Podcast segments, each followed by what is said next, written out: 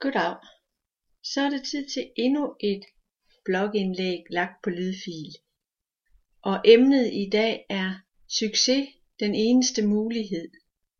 Varig succes med en forandring kræver, at du beslutter dig for, at succes er den eneste mulige resultat af dine anstrengelser.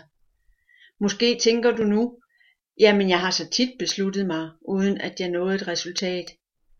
Nej, du har måske ønsket dig noget, men du har ikke taget en beslutning om, at succes er det eneste udfald, for så vil du have nået dit resultat. Du hjælper din beslutning på vej ved at forsyne din nuværende situation med så mange negative billeder som muligt. Tænk på, hvordan mad og dårlig samvittighed over det, du har spist, fylder det meste af dagen. Hvordan du bliver forpustet på trappen. Hvordan du undgår at se dig selv i spejlet. Hvordan det at købe tøj er en konstant kilde til nederlag. Herefter finder du alle de fordele, du opnår ved resultatet. Forstærk dem så meget, at det er det eneste, du kan leve med. Tænk på, hvordan det bliver, når du føler stolthed over din krop. Når du kan gå i hvilken som helst butik og købe tøj. Når du kan gøre det, du har undladt at gøre, fordi du synes, du var for stor. Når du en varm sommerdag kan spise en is på strøget, uden at blive mødt af bebrejdende blikke.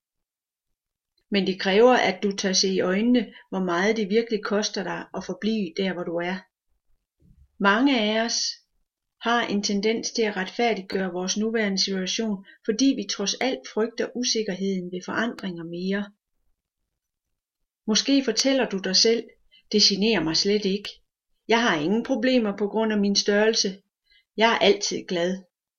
Som regel bunder den slags udtalelser i frygten for forandringer og nederlag.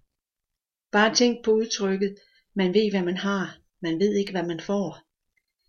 Det vi leder efter, det er også det vi finder. Så hvis vi konstant har fokus på fiasko, så overser vi alle de muligheder, der hele tiden bliver præsenteret for os. Måske har vi ikke den fornødne tillid til, at vi magter at tage imod tilbudene og følge dem til dørs. Gå tilbage i din historie og find eksempler på, at du turer og fik succes.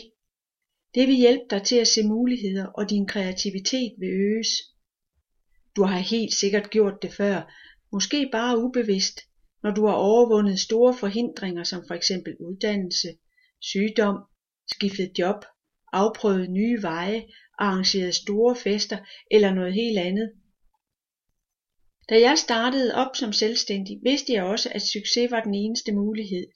Derfor handler min tvivl ikke om, jeg når mit mål, men hvordan jeg når mit mål. Og det betyder, at jeg forsøger mig frem og hele tiden justerer på mine virkemidler. Den forandring du ønsker, skal bunde i, at du ønsker det bedste for dig selv.